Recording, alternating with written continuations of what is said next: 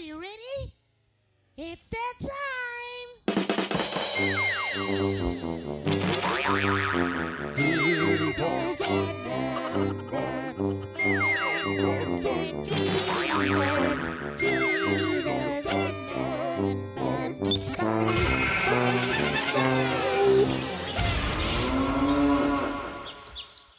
Welcome, ladies and gentlemen, to another episode of Man Buns and Jesus. We're in season three, but I'm refusing to give these to this episode and our previous episode a number.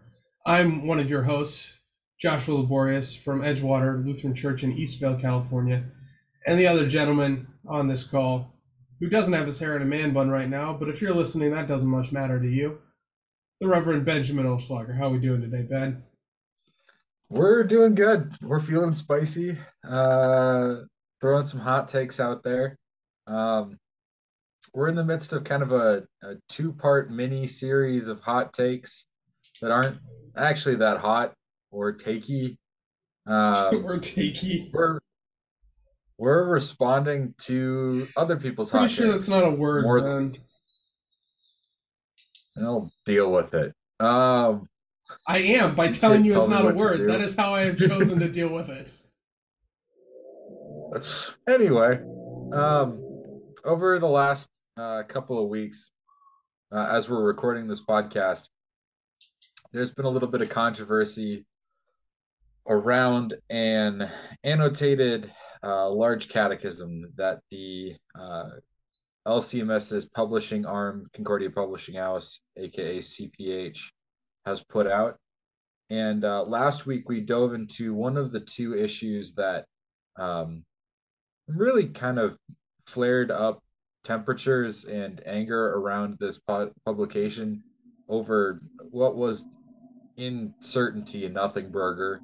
Um, and uh, that was around issues of, of sexuality. Um, and this week we're going to look at the other issue that has been probably most cited um, in the shouty corners of the internet. Um, Shouty corners of the internet. I'm going to use Glad that like one. that. Um, uh, and that that's around the topic of self-defense. And this one, this one I think was interesting because it speaks to the way that the church has been shaped by uh, American culture rather than vice versa as people kind of want it or hope it to be. Um, and so we're going to dive into this a little bit today. Josh is on a bit of a, a an adventure in self discovery um, as we talk about this himself. Um, but I think this will hopefully be helpful as we dive into some of the things around uh, self defense and, and our theology on it.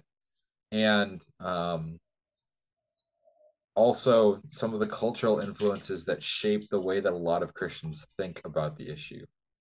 Um, so first and foremost, Josh, do you have the uh, the article up in front of you? Uh, I do. Esteemed Reverend Dr. Joel D. Biermann. Yeah, so as with last week, I read I read all three articles, and this is dealing with the uh, um, the fifth commandment, which is "Thou shalt not murder." Uh, and I read all three articles, and again, I I was like, I don't I don't see what the issue was, like, because the issue purportedly was self defense, and I couldn't I couldn't find that it wasn't really addressed except and i'm going to pull a couple quote and second of all i think the i again this is i think this is the article that was an issue. I'm not entirely sure. Um, but it was an article by joel biermann who is a systematics professor at the seminary and like if you're disagreeing with joel biermann about theology Check you are yourself. before you probably not correct yeah you like i'm not saying he's infallible right? He says things so, sometimes he says things that uh, maybe go a little too far. Maybe he, he says things that uh, you can Josh and I love disagree with. guy, and we've disagreed with him on some things. but by and large especially if it's something he's comf- he's confident enough to write an article about you're probably not the one who's in The, anyway so digressing from my uh my like of, of dr biermann's work he writes the resultant he's kind of talking about because the title of his article is uh now i now i want to look it up to make sure i get it it's lawful legal for lawful lethal force so what he's writing about because it's you shall not commit murder he's writing about the lutheran theology that the government is given the sword. So in in in, in situations of war, uh, a Christian can, in good conscience, serve as a soldier and and kill people as a soldier. Uh, the government has the authority to to administer the death penalty. Um, so that's what he's talking about at, at its core. He's talking about why like explaining our theology on why it's okay for the government to do these things. And he says that he addresses this. He says the resultant paradox of a Christian humbly following Christ in a way of non retaliation, self sacrifice, and turning the other cheek while at the same time wielding a sword in battle has caused no end of angst among Christians of other traditions. And then you, you go on and he says, and Christians, with a grasp of the wonder of grace, a commitment to serve the other faithfully within their vocations, and an aversion to the self serving abuse of power, are excellent, excellent candidates for serving in government. He says this is not to imply that the interface of personal cheek turning and vocational soul, sword wielding is easily navigated and lived. Far from it. Practicing this doctrinal truth in real life can be exceedingly complicated and even painful, and different Christians will reach different conclusions about the best way to sort the distinction out in practice. So he is writing here that there's there's some there's muddy water here. It's difficult to navigate. Um, and then he kind of is concluding the article and he says the recognition of a legitimate place for the use of the sword within God's plan for his creation is not a license for any Christian to use the sword for any reason unilaterally deemed legitimate and necessary. And it certainly does not provide a scriptural foundation for a right to bear arms. And I'm guessing that is what people got touchy about because people are really touchy about the right to bear arms, which is like, let's distinguish here. The right to bear arms is a constitutional reality, not necessarily a scriptural one. I don't think it inherently is non-scriptural, but it you would it would take some work for you to convince me that the Bible says we must have the right to bear arms. So that's those are the quotes I kind of pulled out from Biermann's article that say like I guess you could find issue with this. Um, my my pro and Ben, maybe you can clarify this a little bit. Um, so he references turning the other cheek, which comes from Matthew five, and it said, and this is Jesus teaching. He says, "You've heard it was said, an eye for an eye and a tooth for a tooth." But I say to you, do not resist the one who is evil. If anyone slaps you on the right cheek, turn to him the other also. If anyone would sue you and take your tunic, let him have your cloak as well. If anyone forces you to go one mile, go with him two miles. Uh, so he's kind of talking about uh, retaliation and not not seeking revenge, not seeking payback, um, not retaliating. And so Biermann's three things here are non-retaliation, self-sacrifice, and turning the other cheek and people said, "Oh, it's writing against self-defense," and I don't think that's a fair characterization of it. And I would say I don't know if that's a fair characterization of Jesus's teaching either. He's because he's he's saying don't retaliate. Right? If someone the whole the trope they sent one of yours to the hospital, send one of theirs to the morgue. Like he's like, don't do that. Um, but where I and again, Ben, maybe you can provide some clarity here. Is the issue of self-defense, right? We're not supposed to retaliate, but are we within our is it faithful for us to defend ourselves? and I think this is where Biermann's acknowledgement that this is like a murky area comes into play because I think, and this is kind of where I'm starting to settle, I think it entirely depends on why. If you are def- like, if you're defending yourself just for the sake of your convenience or something, I would say, well, maybe that's not appropriate. But like, if I'm walking somewhere with my wife and someone is coming up and he's threatening my wife, I think it is part of my or or not even it doesn't even have to be my wife. If it's a friend or if there are some kids with me or or even if I see this happening to a stranger, it's part of my calling to stick to stand up for those who cannot stand up for themselves. That's that's a scriptural thing. Um, God reveals that a lot throughout the Old Testament because He expects Israel to defend the widowed and the fatherless and, and people who can't stand up for themselves. So like if someone pulls a, a knife on my wife, I'm I'm gonna do something about it as as much as I am able.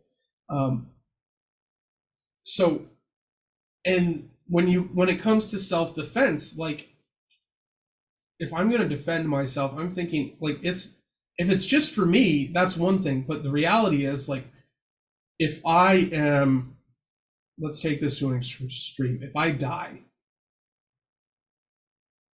that makes it much, much harder for my, like, who's going to take care of my family? Who's going to take care of the church that I lead? Who's go, who's going to step into these vocations? So, on some level, I think self, like, if you're being a good steward of the time and the talents that God has given you, I, I think sometimes self defense is necessary because you have roles to play so that's why I'm kind of thinking it's it's a very like where you come down on it is going to depend on so much on the context, who you are, why you're defending yourself, what is actually being threatened against you.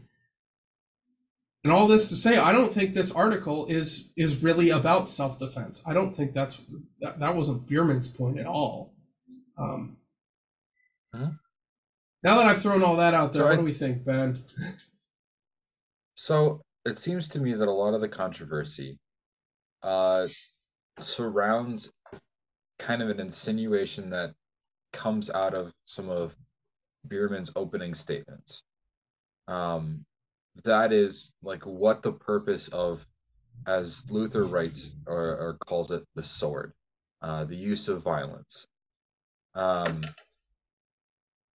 there's seems to be from Jesus a reasonable prohibition against the use of violence uh, in in most circumstances, um, and the exceptions given are that somebody's got to have the ability to use force to uphold justice. So the sword is given to the state. And God, as creator of the world, the one who established his will, uh, who and who enacts justice has the ability to use the sword when and where he wills. Um, and beyond that, Biermann doesn't really see a use for the sword in the world. So where does that leave self-defense? And I think that's kind of where a lot of the controversy is because it seems to be off the bat, Biermann saying the only people who are allowed to use force to uphold justice are the government and God. So here's a question for you. And I'm, I'm butting in here because I think it directly plays to what you're driving here. Um, because something else Biermann talks about is it's it's the government, it's the state, and then those who are, let's say, deputized by them. Right. So so like it. so like a soldier would be an agent of the state, and my question because so is this is the morality of self defense is this one of the few instances where legality defines morality? if the government says you you can defend yourself in this situation do you uh, on some think, level become an agent of the government when you are defending yourself within their bounds, within the bounds that they have set. I think that's kind of where he ends up landing. Yeah. Um, within scripture, the examples that we see for self defense, as close as it gets to being defined in scripture, um, in the, the Mosaic Law, there are a couple of provisions for using lethal force to stop crimes in progress. Um, and the, the clearest example of that is an intruder in your house. Um, if someone breaks into your house in the middle of the day, the the logic was they are likely assuming that you're out in the field and they meant you no harm. They just want to steal your stuff because they're desperate. You're not allowed to use legal force in that in that situation Lethal. because they were not. Um, did I say legal? You did say legal. I don't know what I said. Okay, You said legal. I meant to It's say lethal. I meant to say, yeah, I meant to say lethal. You're not allowed to use lethal force in that situation, according to Mosaic law, because the purpose was not to kill you. The flip side of that, if the intruder enters your home at night, chances are he knows that you're there and he has no regard for your life. If he's going to take property, if he's going to take your life, he's going to do it at night. So if an intruder if an intruder enters your home at night, according to Mosaic law, you have the right to defend yourself and use lethal force. I don't think that necessarily perfectly applies to the way that we're called to use self-defense now. But it sets a precedent on I think level. it does it does a little bit. And it says two things. One, the emphasis in uh, Mosaic law was not on self defense, it was on defense of the rest of your family. So if the intruder came in, in in the evening, you should dispatch them so that they are not able to harm your family. You're putting your own life on the line to stop them. So your life is already kind of forfeit. You are doing this for your your family, for your neighbor in this particular circumstance. Um, so that's one. And two, um, that use of force was allowable at that time in that place because of the system that they had set up. It was not like this is to be for all time your standard. It was this is what we're doing because we have this system in place. Um, above and beyond this, it is not your your responsibility to to kill intruders. Like there was not an exception made um, to kill someone who stole your sheep. Um, they were then sentenced to work for you rather than you killing them. Um, Yeah, most of the Old Testament law with property was essentially they have to they have to like recoup the expenses that you lost. Is is Yeah. most of it boils down to just that. They have to Yeah. pay you back. Yeah. um, so that that Which is I got to be honest, I would prefer because there was this guy in Florida who stole my laptop and he got arrested and went to prison. I, it wasn't just my laptop. He stole like he broke into dozens of cars and, and stole a bunch of people's stuff. Honestly, I would have preferred that he have to pay me for the window, pay me back to have the window fixed and and replace the laptop and the, the stuff he stole. I would have preferred that for him going to prison, and I bet he would have learned his lesson because it would have been an expensive lesson. Just saying. Just saying. Um, yeah. I think the only other exception is like to stop a rape in progress. Um, I'm pretty sure that's the only other exception for use, use of legal lethal force to legally stop uh, crime in progress In the Old Um, Testament. in the Old Testament. That's it. like if if the the life of someone around you, a neighbor of yours, is threatened, you are to lay your life on the line to protect them. That's it. That's self-defense under under the scriptures. And within that, it never says that you need to own a sword or anything to do that. In fact, God often limited or tried to limit uh, Israel's military might so that they were reliant on him for their victory in battle. He set limits on the number of chariots that they were allowed to have and horses they were allowed to have. He instructed the kings that they were never to count their population so that they never knew the number of men they had at their disposal. And they were instead reliant on God's uh, protection and provision for them in the midst of battle. Um, far, far beyond any sort of, of instruction to to arm, God repeatedly enforced that he wanted the people to rely on him for their protection and for their justice. That it was not to be theirs to be doled out. Um, and that's why, like, throughout the campaigns in the book of Judges, or uh, book of Joshua, excuse me, when the people failed, it was because they tried to take things into their own hands. When the people turned to God, they succeeded.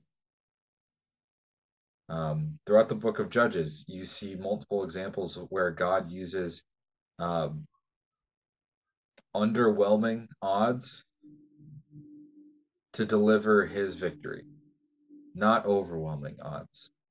He doesn't say to Gideon and the 300 men, you know, arm yourself to the teeth and come with tanks. He says, come with a torch and a pot and a trumpet. I'm going to drive them into madness for you. Like, which let's let's remember that Gideon had 300 men. He started out with a much larger force, and Yeah. God kept sending them home. Yes. Yep. He's like, "Oh, you have too many guys. Uh, send some of them home. They, Yep. they look tired. They need a nap. Oh, they didn't drink water the right way. Send them home. They're not. They're not ready for this. yeah. Oh, No, you, the have, first you only group have was 300 guys. You go for it. first group was, are you scared? Go home. Chicken. um, the rest of them. How'd they explain liars. that to the people at home? They get home. Why are you back so soon? I was scared. Um, but all of that to me points to like it is not our responsibility to be armed to the teeth. And at no point does God like guarantee us the opportunity to have a weapon. So if if the United States government were to come along and say, yeah, not Josh's guns. Uh they can't take those. That'd be Well, they could. They just have to amputate my arms. yeah. But at that point they'd be sinning and you can you can stop that, I think. I think Unless they the- already got my arms, then yeah, then you should turn then the it's too late. Yeah. I Um got no arms left. tis but a flesh wound. Um Tis but a flesh wound. Sorry, circling back onto onto train of thought here. Um, so if the if the United States government were to ban people from privately owning firearms, there is nothing in Scripture that tells us that we should object to that.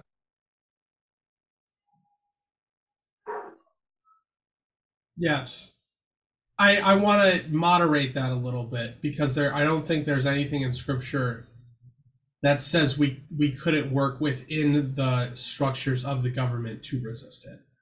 Right? So like writing letters to your representative whatever Mhm. like Right. So when it comes to the second I'm- amendment, I'm eating venison for dinner tonight because my grandpa shot it in the fall. Um, I come from a hunting family. I'm not saying that we should get rid of all of our guns. Like if you hunt, if you sport shoot, like I have no problem with that. I in circum certain circumstances don't necessarily have problems with having firearms for for for protective reasons either, especially for people that live out in the middle of nowhere. Um, but So I think biblically speaking, as far as the Second Amendment is concerned, it's a neutral it's a wash. yes, I would say you can't use scripture to defend the Second Amendment, but you also can't use scripture to uh, advocate for its repeal. If that makes sense. I think if you're being honest, scripture is like, well, Mhm. it would be, it depends way too much on how you use the weapon. Mhm. Because when it comes down to it, they are just tools. Mhm. We- guns, weapons of any form, they're just tools, and it depends on who is using them. Um, so, because like personally, I look at it and I am I am very much the argument to me is very convincing that by making guns illegal, the only people you take guns away from are the people who use them legally.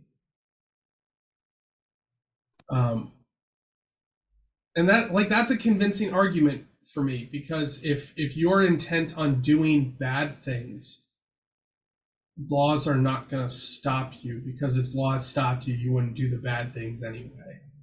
Um, but scripture has nothing to do with that. That's just me and my logic, which may or may not be flawed, right? I'm I'm a flawed human being just like everybody else. So, um, but to circle back to the article, for like, go ahead. I was just gonna say for for every argument that we can come up with logically for it, like there's also the logical argument. There's no such thing as a good guy with a gun. Uh, we're all sinners with guns. Oh Like- yeah, well, Like yeah, there are there are so many stories of of people accidentally mishandling weapons. Even the most you know uh, experienced firearms experts. Um, not Keanu And- Reeves though. but yes to Alec Baldwin. Um, Yikes! I knew you were gonna go there. As soon as I said Keanu Reeves, I knew you were gonna go there. um, that's anyway. Professionals Um, have standards, Ben. I guess that You're makes right. us amateurs. this this is this is where we kind of get back to well who has god given the sword to god has given the sword to government and to himself it is his responsibility to enact justice and he's delegated part of that responsibility to civil authorities in the world um and it within the world if civil authorities say sure you're allowed to own firearms to protect yourself then as Christians, we can. Doesn't necessarily mean we should, and we should be incredibly uh, oh, what's the? Discerning? discerning as to when we use them. Yeah, um, we should be incredibly discerning as to when we use them. But I don't think Scripture would necess- necessarily say we can't. But we should be using them for the sake of neighbor and not for our own sake. Yeah, Um, which is circling back to the article. I, that's kind of just what Biermann says, and mhm. again, I don't know what people are getting so upset about. I don't it's the either, same thing we I talked think- about last week. I with, guess- uh, like you hear the subtext even if it's not there, because we've been Mhm. so trained to listen And to I the think- subtext. Actually, I think I might know where this is coming from. Because within that argument though, there's also the the opening. If the if the sword is only given to God and to the government, or as Luther writes it, to God and to the princes, then the princes have every right to say you're not allowed to own weapons for self-defense purposes. And as Christians, we would have to respond, okay. If the government makes that decision, we have to be okay with that. And there are going like I think that's where a lot of people were upset because our our society and our culture has trained us we have to be prepared for everything and that means being able to combat everything that the world is going to throw at us with equal or or more force. Um like i feel like every year the minnesota vikings end the season and go our offensive line wasn't big enough or strong enough. So they draft some 340 pound hulking behemoth of a human who gets injured in week two and the line is right back where it was the previous season. Um Most secure job in football, the second string of the Minnesota Vikings offensive line. Yes, absolutely. But the the point there being like our response to being overpowered is always to use more force. It's just an underappreciation for the rogue archetype. Thanks, Josh. Um but I think if we look at things scripturally, if we look at things biblically, that is not necessarily our calling. And even to the point of that's never guaranteed. Um, do we have those rights and privileges here in the United States as a part of our, our civic privileges and rights? Yes. Is it part of our theological privileges and rights? Not necessarily. Are we still allowed to defend ourselves? Sure. Use the the uh, novelty baseball bat you got the last baseball game you went to to defend your home. Like The That's I'm picturing a baseball bat the size of this pen when you say novelty baseball bat. I- I'm gonna get you. like half size. I mean, sure. But like, what are you gonna do? Poke their eyes out with it? yeah, exactly. Um, I'll bite your ankles off. Um, wow, two Monty Python references in one episode. We're doing we're doing Yeah. something right. Yep, absolutely. Um, but I think that's where a lot of the controversy is coming from, is just insinuating this this idea that we don't have a right to arm ourselves to the teeth. And I think that's a lot I think that's hard for a lot of people to hear. Um, and I know there are Christians who will defend that argument with I can't remember in which gospel it is. I want to say it's in Luke's gospel where Jesus tells his disciples sitting at the To table. buy a sword, yeah. Yeah. And I know a lot of people who will use that as as um, evidence that Christians should be armed and prepared to defend ourselves. But I don't think that that was the purpose of Jesus's words there. I think Jesus was trying to point to the sinful hypocrisy of the disciples, that they were not prepared to to go into the world and to serve God. They were terrified.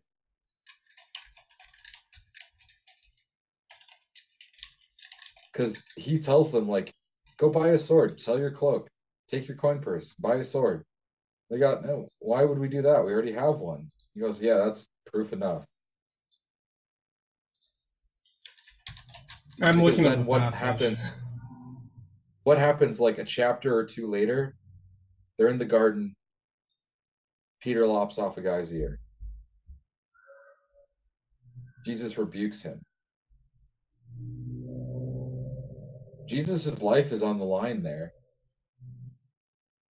Jesus rebukes Peter for cutting off the guy's ear, heals the guy, and submits to the government.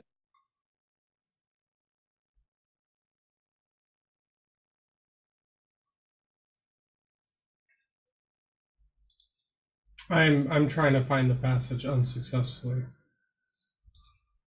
Okay.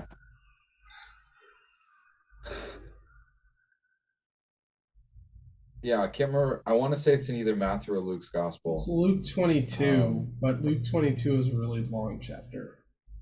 Bear with me, gentlemen. Okay. Um, It's going to be shortly before shortly before they leave for the garden. Because Jesus also ties that particular. And he said to them, When I sent you out with no money bag or knapsack or sandals, did you lack anything? They said, Nothing. He said to them, But now let the one who has a money bag take it, and a knapsack, and let the one who has no sword sell his cloak and buy one. For I tell you that this scripture must be fulfilled in me. He was numbered with the transgressors. Uh, for what is written about me has its fulfillment. And they said, Look, Lord, here are two swords. And he said, It is enough. Um, so, I mean, I would say that he's just instructing them to be ready to go out into the world. Like, you could even read that as, like, you're going on the road, literally on the road. If you have to deal with wild, wild animals on the way, you should be prepared for that or something. Um, yeah, I, that, that would be a I soft like, text. it- I think even his response to it though is telling, because they they go to find swords and and uh, Luke's response is to lean into the fact that he had to be numbered amongst transgressors, right? Yeah. The so the Lutheran Study Bible just explains travelers common commonly carried swords or large knives, and then it is enough. Jesus ends the discussion. I don't know. I read that and I I think it has nothing to do with this conversation. It's uh Jesus is so like if someone was saying, "Oh, well, Jesus says we should be armed," it's like, yeah, in case you got to deal with wild animals as you're walking to a different city. but uh, in any case, Yeah. Anyway, all of this is to say, again, it depends. It there's a lot that depends. Our our ability to own firearms is never never mentioned in scripture. Like so we need to be willing to listen to the government that God has placed over us. Um and we need to be willing to lay down our lives for the sake of our neighbors. I think that's the realities of self-defense to read too much into it beyond that might be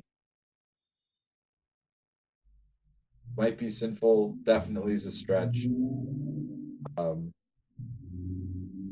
but like don't let culture convince you that it is your god-given right to own a weapon. It is your god-given right to love god and serve neighbor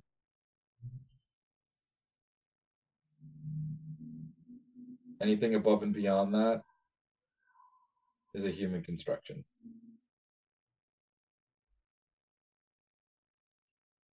Yeah. Yeah. So kind of in closing, uh again, still don't know what people like there's there's no real reason theologically to get upset with the articles found in this uh, annotated copy of the large catechism. Um, I'll try and remember to put a link to it in the description for these these podcasts or these videos. So if you're in, it's 20 bucks on Amazon if you're interested and want to read through them. Um, I thought at least the articles I've read so far were pretty good. Um, but uh, unless you have more, I think we're ready to move into takeaways. Are we good with that? Got the head shake for those of you listening. Um, I think my takeaway, we're recording a podcast. yeah, I think my takeaway from all this is is you just you have to you have to judge any given situation based on the situation right? To make blanket statements about this stuff isn't really helpful as much as uh, to have some principles to operate on. So to succinctly put that the principle is we're called to serve our to to protect and serve our neighbor. So do that. Ben? I think if I had, if I have one takeaway from this, I bet it's going to be think this is my- spicy. Ben's feeling spicy today. this is my biggest takeaway. It's remember what we have been given. Remember the responsibilities that we've been given. To above all things, love God and serve neighbor. Those are our God given rights. And our freedom lies within that. And we can't conflate, confuse the freedoms that we have as citizens of the United States or Canada or Brazil or wherever you're listening to this podcast with the rights of a Christian. Because they're not always the same. And the more we can do to distinguish those, the more that we can do to make sure that we're mindful of those. I think the better it will serve us in a lot of these conversations. And the better we will be able to approach disagreements around a lot of political issues like whether we can own guns, whether we should own guns. We'll come, come at those conversations with a lot more patience and grace if we remember what they are in the context of the world we live in.